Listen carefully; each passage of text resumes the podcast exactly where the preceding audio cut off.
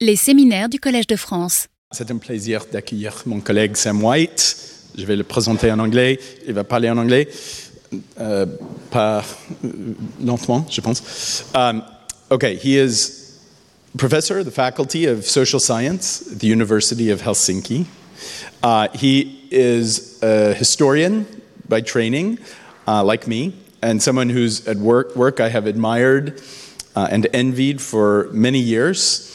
Uh, he is the author of two really major monographs in the field of the history of climate and society, two remarkable books that tackle two very different parts of the world the climate of rebellion in the early modern empire in 2011. And A Cold Welcome, the Little Ice Age and Europe's Encounter with North America in 2017. Uh, I also will point out that he was one of the co editors of the Palgrave Handbook of Climate History. And personally, I normally hate handbooks, companions, guides, all of these things. This one is the exception uh, that makes them all worthwhile. It is, uh, for me, a constant reference and a really valuable um, and original contribution to, to climate history. If you're looking for one kind of encyclopedic uh, version of what we know about paleoclimatology and its impact on human societies in the past. The Palgrave Handbook of Climate History is an essential reference. So, beyond being a, a brave and pioneering scholar, he's also someone I admire uh, as a catalyst, uh, an organizer in the field, a great colleague um, to, to, many scholars who are seeking to work in this area, someone who enables uh, others to pursue their work as well. So uh, he's a great collaborator, uh, and it's a real pleasure to, to have him with us here. Please join me in welcoming him to the Collège de France. Je vais continuer dans un, dans un instant en anglais, mais tout d'abord, euh, je voudrais remercier euh, mon collègue, euh, professeur Harper, de m'avoir invité et merci à vous tous euh, d'être venus aujourd'hui. Euh, je suis très heureux de présenter ce nouveau projet. Comme vous le voyez, il y a une bonne vingtaine euh, de collaborateurs dans le projet. Donc, il va de soi que toutes les meilleures idées sont les leurs et toutes les fautes sont les miennes. And with that caveat, uh, I will go ahead and continue. I apologize. Let me see if I can adjust this so the microphone is more consistent. Okay, it seems to be working now. So, conflict is not necessarily the most direct, the most immediate, the most consistent companion to climatic change, especially when we might compare it to disasters such as recurrent heat waves or devastating droughts or problems with food supply. Nevertheless, conflict features largely in the imagination and our fears of climate change in the coming century. When we think about the worst existential risks of climate change, they often turn on our fears that climate, a warming world, will lead to more conflict. If we can cooperate, after all, we may come to solve our problems. But when we think about the greatest risks, the greatest catastrophes that might come, they come from our divisions. They come from the first prospect of more war and violence. Moreover, many of our worst conflict zones uh, in the world are also zones most affected by climatic change. These would include, for instance, the Sahel and the Middle East. And certainly, climate change is already figuring more and more into security planning and into defense spending and defense uh, scenarios for the 21st century. Now, in terms of the study of climate and conflict, there have been two largely separate approaches, I would say. One are approaches within the historical sciences, the ways in which climate and conflict have been analyzed occasionally in history, historical geography, archaeology, and in the broader field sometimes known as historical climatology, referring to diverse ways in which we try to use historical records to understand past climatic variations, extreme weather, and their human consequences. Even within the field of historical sciences, there have been often divergent quantitative and qualitative approaches, which I will discuss more in the lecture. Now, this historical field has looked largely at history for history's sake, we might say.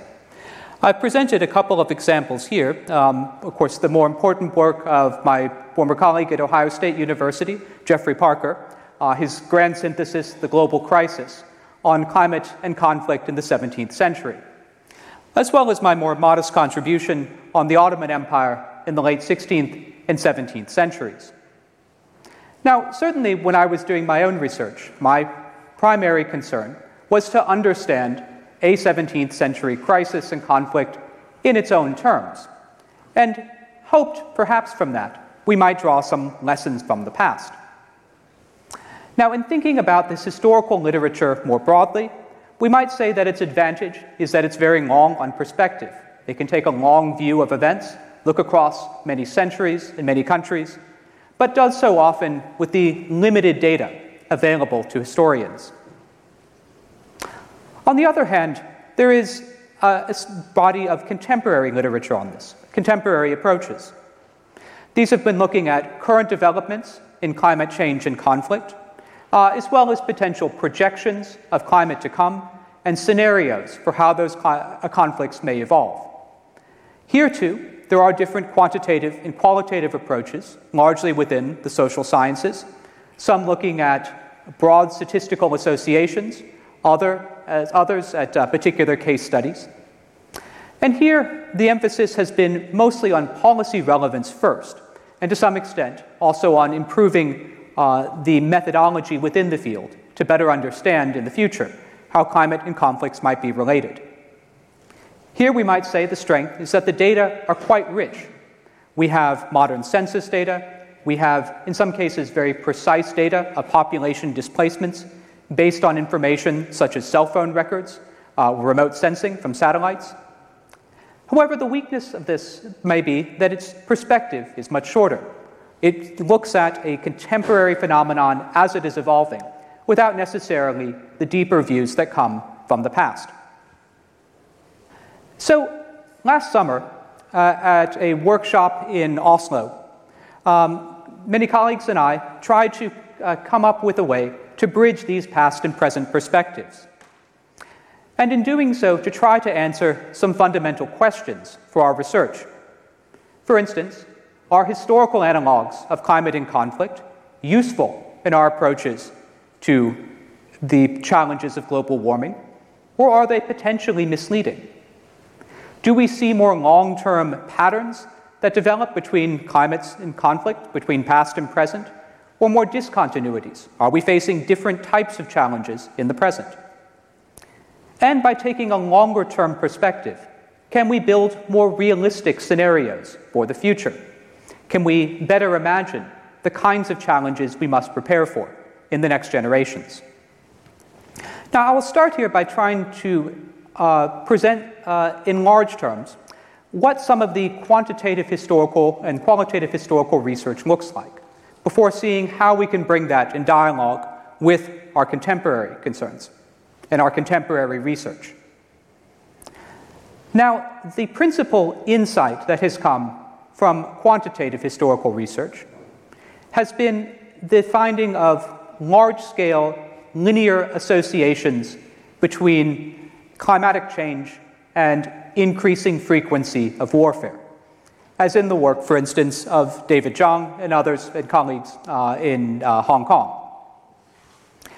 In other words, uh, it was found, with research starting around 15 years ago, that if you were to take a large scale view of, say, changing temperature trends in early modern Europe or early modern China, where we have some of the most historical records, you would see that these broadly correlate, um, or you could draw a linear model that shows broad correlations between this temperature trend uh, and a rising frequency of warfare as identified in certain historical databases.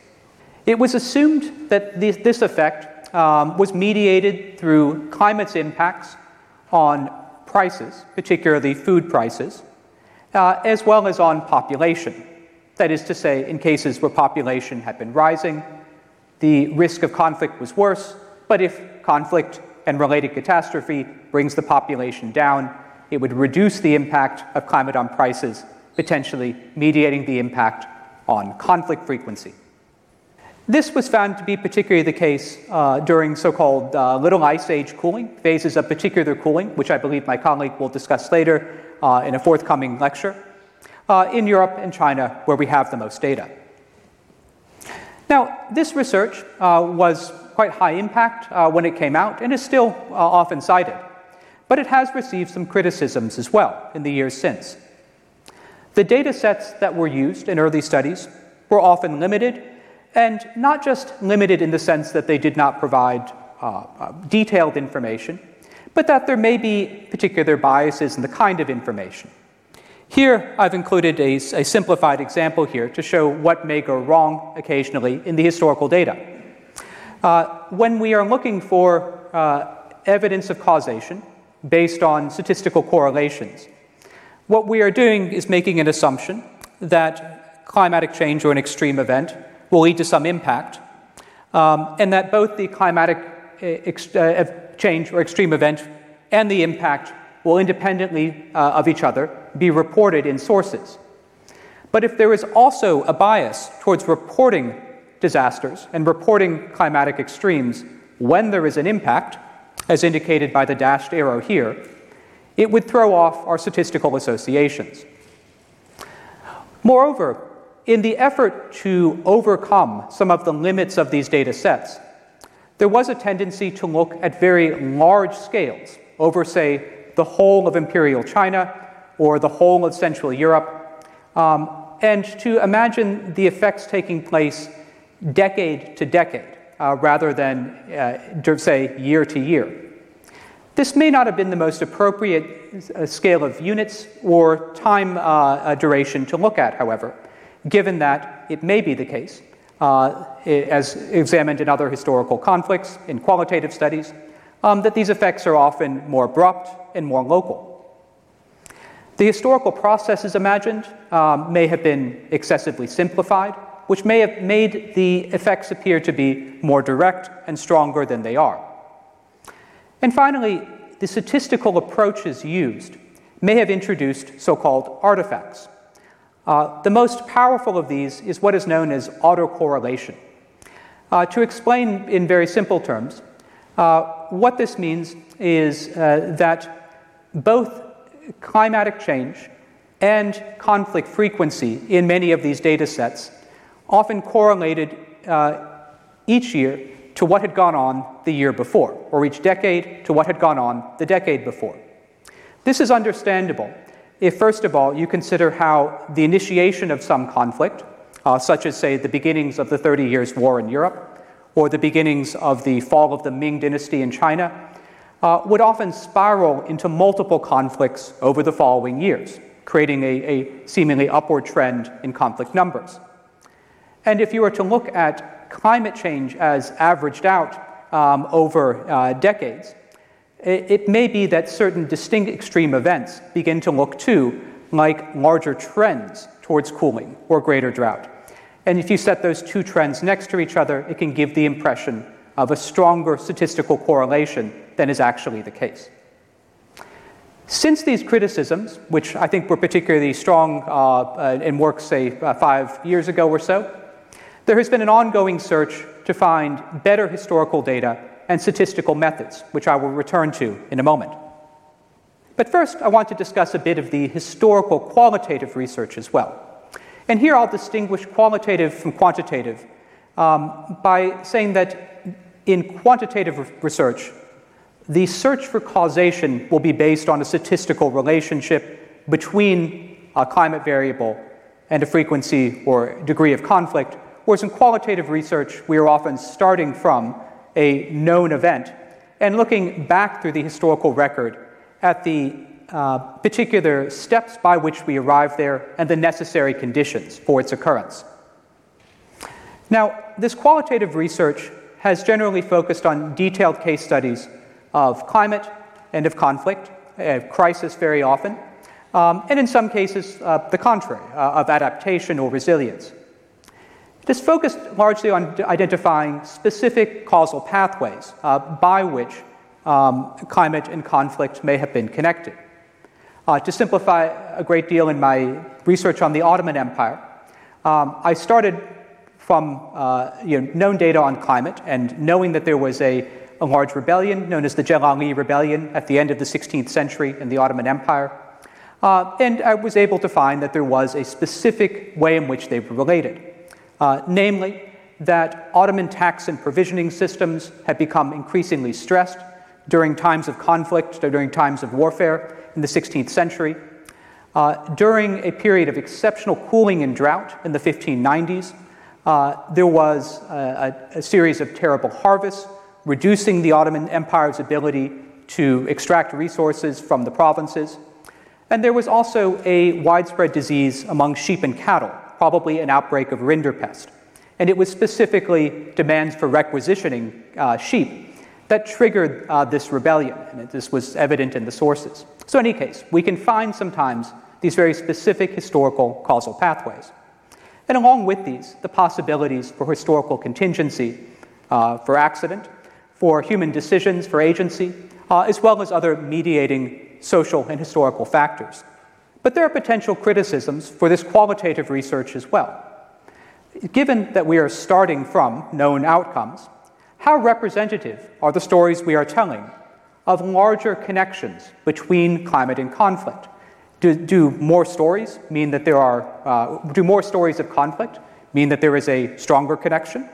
Do more stories of resilience mean that there are weaker connection?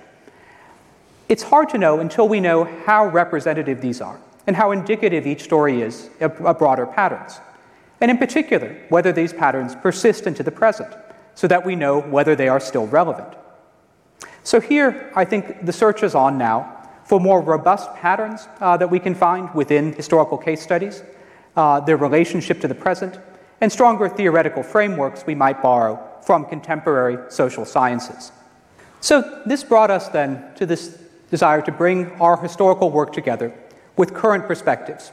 Um, with the quantitative precision available with the great deal of extra data that is available in contemporary studies, we could start to ask ourselves what do climate conflict links actually look like in our rich contemporary data?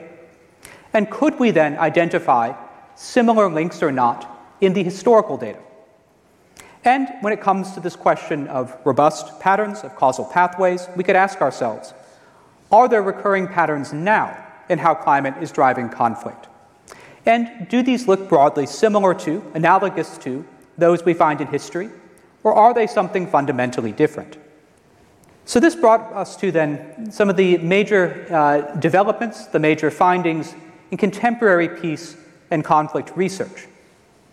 Uh, here, I would summarize these, summarize what is now a very large field, uh, by saying that there has been, uh, that there was an attempt early on, I should say, to find more direct and more global associations between climate change and the frequency of conflict. However, these connections were often surprisingly weak in, in terms of uh, you know, the, the strength of, of, connections in linear models, and they were often disputed. Uh, this played out in particular in uh, high profile disputes between work by uh, Sol Hsiang and colleagues and uh, Norman Buhaug and colleagues, starting around 10 years or so ago. But since then, the research has largely shifted from simply whether climate causes more conflict to more complex questions, perhaps, as to where, when, and how. To say that there is not a strong linear global relationship between climate change and conflict frequency is not to say that climate change is not influencing conflict in many ways. When it occurs, how it occurs, uh, whether it occurs in a particular country or not, uh, whether it occurs in a particular year or not, or how difficult the conditions are, how great the impacts are. So, in other words, we have moved on in the research from looking not only or even at whether there is more conflict in a warming world, but to the different kinds of conflicts that may be associated with the challenges, with the impacts of global warming, and the new security problems that these will bring. In particular, the research on contemporary effects seems to show two kinds of patterns. One of these is that the effects are often indirect, delayed, and displaced when we look at them in quantitative terms. The reasons for this can be roughly illustrated through this diagram, namely, that an initial climate event may have some direct impacts on conflict. It may be, for instance, that food prices go up and there are uh, riots over uh, rising prices or availability of basic foodstuffs. But there may be at the same time indirect effects, uh, for instance, on political legitimacy, on migration, uh, and other intermediary factors. These will often intersect to have consequences uh, that may be uh, synergistic or cascading, to use some of the terminology uh, that is currently used in, for instance, the IPCC reports. Uh, so, therefore, when we try to understand this in quantitative terms, we have to be aware that measurable effects may not be so easily associated with uh, just the climatic change, just with, say, a year of warmer temperature or a year of greater drought. Uh, but they may also be associated with intermediary factors. They may appear significantly after the initial onset of a climatic change or disaster. And we may also see effects that are as strong or stronger in adjacent regions, and not only where the climatic change uh, is most pronounced. Second, however, the cascading effects are not necessarily each unique, each sui generis. There are complex but also recurring causal pathways that we do tend to see uh, in cases, in contemporary cases, of climate induced or climate triggered conflict. Uh, this model here was presented by one of the colleagues in the project from uh, SIPRI, that is the Stockholm International Peace and Research Institute, and its Climate and Risk Program. And it's a, a bit of a, a, complex model here, but the key uh, finding here is that we can often understand these complex links between climate and conflict in terms of four common pathways. Uh, that is to say, uh, a feedback between climatic change, conflict, and livelihood deterioration, uh, the first of these. For instance, uh, there may be populations that are already vulnerable due to socioeconomic circumstances. Uh, then these are aggravated by a climatic change, which leads to an increase in intergroup violence, political violence, which in turn aggravates livelihood deterior- conditions more. Excuse me. Uh, sometimes the effects occur through population displacement and migration, which itself is subject to a variety of complex and contingent links and feedbacks. And in many cases, it seems, it's not that climate pushes people into conflict, but rather that latent conflicts uh, occur during climate change because they can be exploited by one or another party. This may be a case, for instance, of tactical opportunities. If two groups that are already in conflict, whether we refer to two states or two populations within a state, uh, are already uh, in a potentially conflictual relationship, if one is impacted more by climate change than the other, this may be seen as an opportunity uh, to initiate or to uh, accelerate uh, uh, violence. And there's also possibilities of political exploitation. Political violence may occur uh, when a regime seems weak uh, due in the wake of a disaster, for instance, or on the contrary, uh, when in order to repress dissent, uh, an authoritarian regime initiates violence against its own citizens in the wake of a disaster. So these are just illustrations in vague terms of some of these larger causal pathways. Now, with these two in mind, we, we can now return to our earlier questions.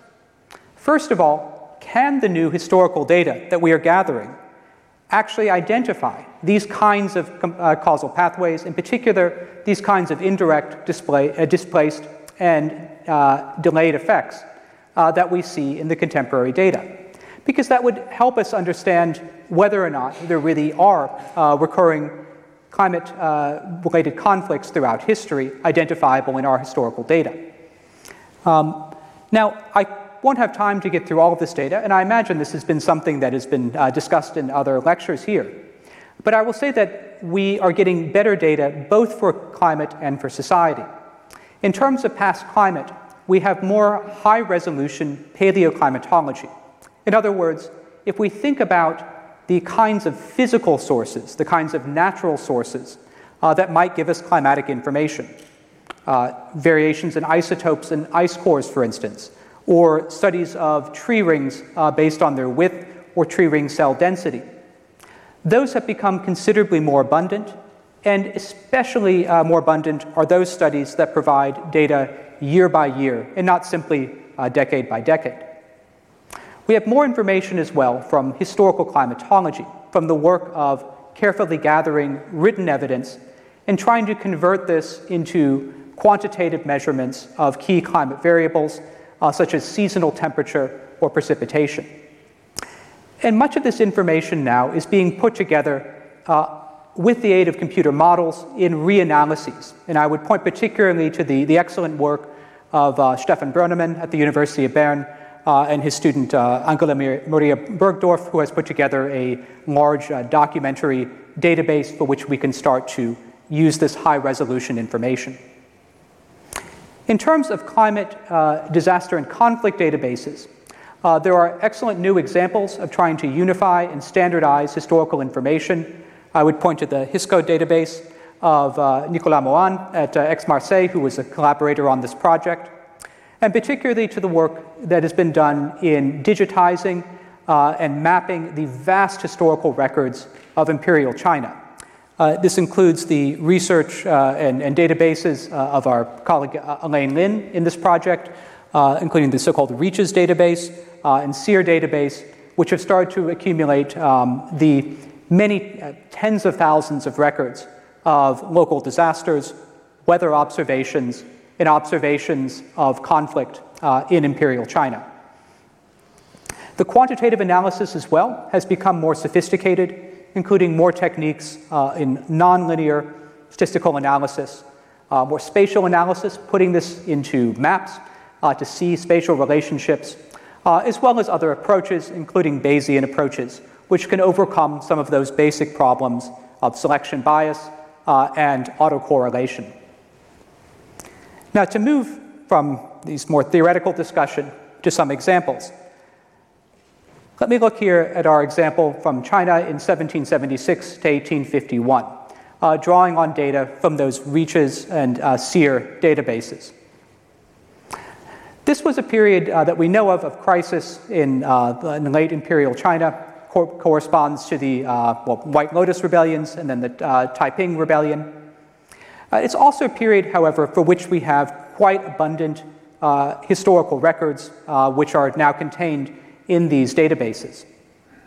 Now, if I simply give you the kind of charts of uh, linear information about, say, grain stocks, famine, epidemic, warfare, and so forth, or climatic variables such as drought and flood, as you can see, it is terribly confusing. Uh, there is a great deal there. Uh, and there are obviously many possible associations we might draw if we don't have in mind how these looked spatially at, at, a more local, more regional level in China, as well, and it also if we don't have in mind what kinds of connections, what kinds of patterns to expect between climate and conflict. If we were to simply run variety of, of you know, linear uh, correlation analyses, we would certainly find something, but whether that something was significant would still be up in the air. Um, it's also a question, too, of what scale we look at. So putting together some of the new data uh, and trying to draw on some of the ideas raised by uh, contemporary climate and conflict analysis, we might get a better idea of what connections were really occurring and how they relate um, to our present day concerns. Now, this is still, I admit, uh, quite complex, but what you are seeing here um, at the top left uh, is an association between uh, areas of major drought and areas of major epidemics uh, during this period. And as you can see here, the worst of the drought uh, that China experienced during this period uh, was largely focused on the, uh, let's see, the central eastern China there, uh, particularly populated regions near the mouth of the Yangtze River, uh, as well as parts of northern China um, above the Yellow River, where there was also a significant outbreak of epidemics. Uh, this is particularly the case in more central China. Now, what you are seeing in the bottom right is an association between uh, population growth and the number of significant outbreaks of intergroup violence. And you see these are correlated rather differently. Uh, they're correlated largely in western China and southwestern China, in the upper reaches uh, of the uh, Yangtze River, um, as well as other areas of settlement in the hills of southwestern China. And there is actually a, a story here uh, that this data helps us understand, this more detailed spatial data, in a way that sometimes the linear uh, projections over timelines do not. What we're seeing here is a pattern that might actually be one to be expected based on our contemporary knowledge, based on our, our contemporary observations of climate and conflict. Namely, that where there was already historically um, a denser population and uh, major uh, climatic crisis related to drought, um, where there was you know, food riots, high prices. Here we see epidemics, and we also see substantial population displacement, outmigration to areas of settlement um, where population had been lower, uh, but where it was growing more quickly. And it's in those areas where new settlers are being displaced uh, in more western, southwestern China, um, you know, upper reaches of the Yangtze Valley and the hills, uh, that we're seeing the outbreaks of conflicts. Um, so it's the population displacement which is also producing a delayed and displaced impact on conflict.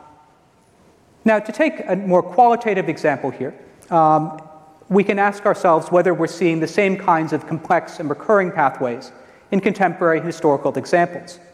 This will give us a better sense then of whether our historical qualitative work is really telling us something about broader relationships between climate and conflict and their relationship to the present day. Here I'll take another case study uh, built for this project. Uh, this is in Catalonia uh, from the late 16th to early 17th centuries. This is a period where there was both extreme uh, droughts, particularly during the 1580s and 1590s, uh, followed by extreme flooding uh, with a particularly prominent example in 1617. The uh, destruction caused by that flood in Catalonia is illustrated in the bottom map. Now, one interesting aside here is on how some of the drought reconstructions were done. Uh, some of the best reconstruction material we have is actually based on the frequency of so called rogation ceremonies, of prayers for rain organized by the cathedrals uh, of Catalonia, uh, which correlate very well uh, as we know, with summers uh, of uh, exceptional drought that threatened crops. Um, now, this period also brought multiple uh, overlapping types of conflict uh, to Catalonia in particular. What were these? Well, first of all, and most directly, we can see cases where uh, drought or flooding was followed by poor harvests, high prices, um, and in some cases, because of larger climatic patterns of the Little Ice Age of this period, restrictions in grain imports. Uh, this led to uh, bread riots, um, which we can, uh, which I believe peaked around 1630. And we can see these in part uh, in the same terms of livelihood deterioration um, that was discussed as one of the complex recurring pathways uh, in the contemporary studies. But there are other simultaneous conflicts, interacting conflicts going on at the same time. It, particularly during the worst periods of drought, uh, there was aggravated political conflict between the municipal government of Barcelona and the uh, cathedral chapter, the, the representative of the, the Catholic Church in the city at the same time. Conflicts largely over who would get to control water supplies in the city. And this seems to be a case where the threat to urban water supplies created by the uh, recurring droughts of this period um, was taken advantage of by the municipal government to try to freeze out um, uh, church control of water supply and the presence of the church uh, in uh, city government, uh, which at first was simply a political dispute, but actually did uh, spiral in some cases into um, actual violence uh, between representatives of those two groups, which we may see as one of these instances of, of tactical exploitation, uh, as discussed, one of these complex recurring pathways. Now, finally, and perhaps most interestingly, uh, this was also a period uh, for which we have excellent data on the number of witch hunts. This has been quite a controversial subject in the study of climate and conflict. Um, it was raised in an article, uh, I believe more than 20 years ago, uh, that there was a, a, a apparent statistical uh, correlation uh, in Central Europe, it was first discovered, between the frequency of cold, wet summers and the frequency of prosecutions for witchcraft, uh, particularly during the late 16th and 17th centuries.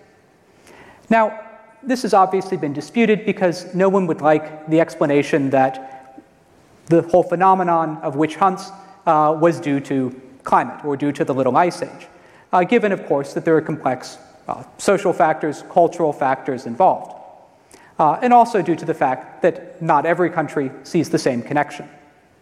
However, within the context of Catalonia during this period, we may not be able to say that witch hunts were due to the Little Ice Age, but perhaps we can say that certain peaks in the number of prosecutions were due to uh, the Little uh, Ice Age type climate. Um, if it's not a question of why this occurred, it may be a question at least of timing. Uh, moreover, we can see in the records of those witch trials uh, that disasters and weather magic were frequently cited as reasons uh, for the uh, prosecution of women uh, during uh, these witch trials. Um, and it was overwhelmingly uh, women in more marginalized circumstances who were victimized. There's definitely a strong social and cultural element here. So, to some extent, too, this also represents an apparent instance, one of these pathways, of exploiting conflict in order for um, groups to attack those who are more marginalized. In any case, it's a way of trying to understand uh, these historical examples uh, in terms of the contemporary patterns that social science has helped to identify. So, summing up here, what, if we try to think about then what history may contribute uh, to the larger discussion, we can see that there are apparent continuities between past and present here. Uh, we see in many cases the same type of complex effects, and if we know what to look for, we do find that they do recur in some cases in the historical record. Uh, and we do tend to see many of the same causal pathways and patterns. That said, I would not want to suggest that there were only similarities between past and present, or that all we can do in history is look for the same types of patterns, the same type of connections um, that the social science is providing for us today. There may, of course, be different and overlooked patterns, especially if we look over the longer term. Another uh, feature of historical examples that came up in our discussions in this project, that came up in our conversations at the workshop in Oslo, is the prevalence, for instance, of so called slow violence uh, in the, the Little Ice Age and in other times of climatic change. This idea of slow violence, uh, raised by uh, the uh, sociologist Rob Nixon, refers to less spectacular forms of violence, particularly by the powerful against the, the weak or the poor um, largely by, for instance, withholding means of adaptation uh, during times of uh, stressful transition or climatic change. So we know, for instance, uh, that there were cases when the powerful would withhold uh, you know, access to common lands or withhold other ways of trying to cope through, say, cold little ice age winters. Uh, and this idea has been raised um, by, in the excellent forthcoming work of Zozan Pehlivan as a way of understanding, for instance, conflicts in eastern Anatolia during the late Ottoman Empire, as pastoralists were often withheld the same kinds of means of adaptation, of recovery, uh, during uh, cold winters, during famines of the late 19th century uh, in, uh, in, Kurdistan. Finally, it raised the, the, question of how we might use history to better communicate to the present. Whether there are, uh, as it were, lieux de mémoire that we can find within the historical record that would help us to draw on this historical experience. And in fact, in the example I gave you from Catalonia, much of the work uh, built on a peculiar historical record known as the Book of Fountains, created by the town council, recording ways in which the city managed uh, these droughts and floods during this period. Uh, and this uh, record uh, was, was, uh, um, was so interesting, it was actually became the subject of a forthcoming exhi- exhibition um, at the town archives, a public exhibition to try to um, you know, connect this memory of the past, connect this experience uh, of crisis uh, to contemporary concerns over drought in Catalonia today, which are becoming worse decade by decade. So, to bring up some preliminary conclusions, then, um, first of all, uh, I would say that our, our work in trying to bridge past and present has raised the issue of how we can better use um, climate, uh, better understand climate conflict links uh, throughout history uh, and today. What I think has come up most, and I'm here mostly stating my own interpretation, is that there are both the risks of overstating and understating the, the links. We risk overstating them if we only look for, uh, if we imagine, I should say, that there is always a direct and immediate consequence. If we focus on the kinds of studies that would say, you know, whether an increase in conflict immediately follows from a change in climate, or if we assume that climatic change will lead to um, an ever increasing number of conflicts in the world. However, we risk understating the connections if we don't consider all the ways in which climate change, past and present, has indirect, has complex effects on the occurrence of climate change. If we look only for increasing numbers of conflict globally, uh, and if we don't consider the ways in which the timing of conflict, the nature of conflict, the pathways of conflict will change in a warming world. Second, I think there is uh, more opportunity here for dialogue between past and present research on uh, well, impacts of environmental change and climate change in particular. Uh, this same could be done, I think, with more collaboration in fields such as uh, historical epidemiology and contemporary epidemiology, uh, as well as in migration studies. And if we do so, I think we can move beyond perhaps simply rough analogies between past and present, between sort of open ended lessons from history, and think about ways in which history uh, might be used more immediately, more practically, uh, and um, we can really see these connections between past and present. In other words, thinking about history in this case not simply as a, a distant or distorted mirror of our present day global warming challenges, uh, but rather uh, thinking of our present challenges as just one more chapter uh, in a longer story, uh, whose ending, of course, has not been written. Uh, so, with that, I'll go ahead and wrap up. Thank you again for coming. Retrouvez tous les contenus du Collège de France sur www.college-de-france.fr.